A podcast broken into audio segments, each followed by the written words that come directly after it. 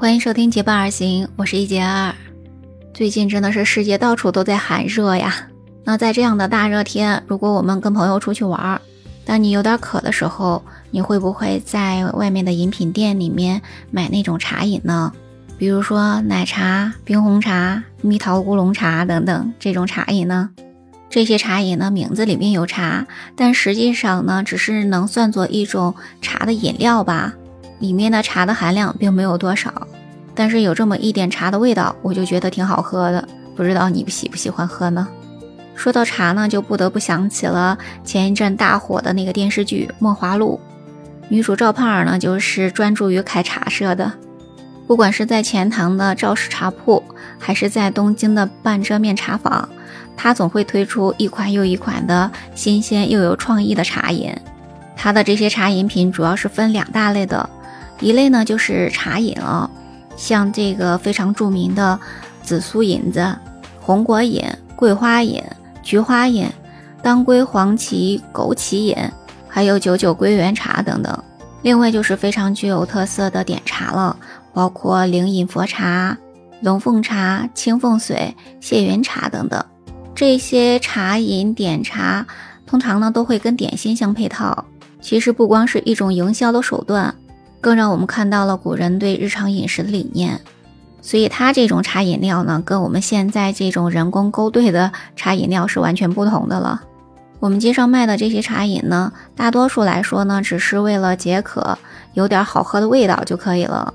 而梦华录中的这些茶饮呢，它们实际上是属于保健茶饮的，不但解渴，而且起到养生保健的作用呢。养生这个词儿呢，最早是出自先秦时期的《管子》这部书。而我们养生的最终目的就是要延年益寿嘛，所以我们通常给老人说的一句恭贺语就是长命百岁了。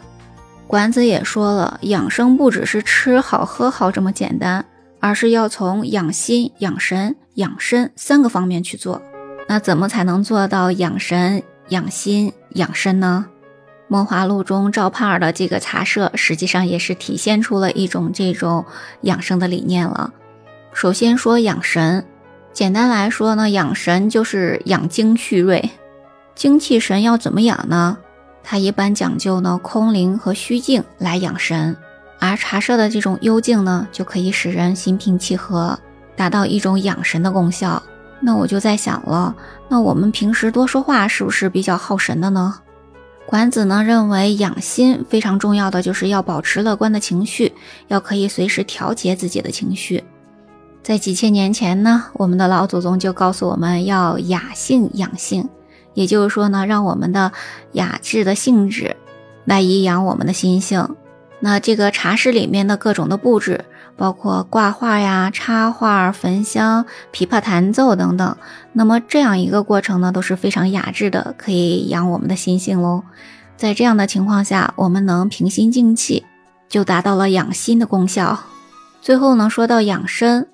在馆子里呢，说起居有时、节制饮食、适应四时等等这样的方法呢，来养生。也就是说呢，我们要早睡早起，遵守时令，要适当饮食，不要暴饮暴食。还有非常重要的，就是要适应四季的变化不同，来选择不同的起床、睡觉的时间和不同的饮食习惯。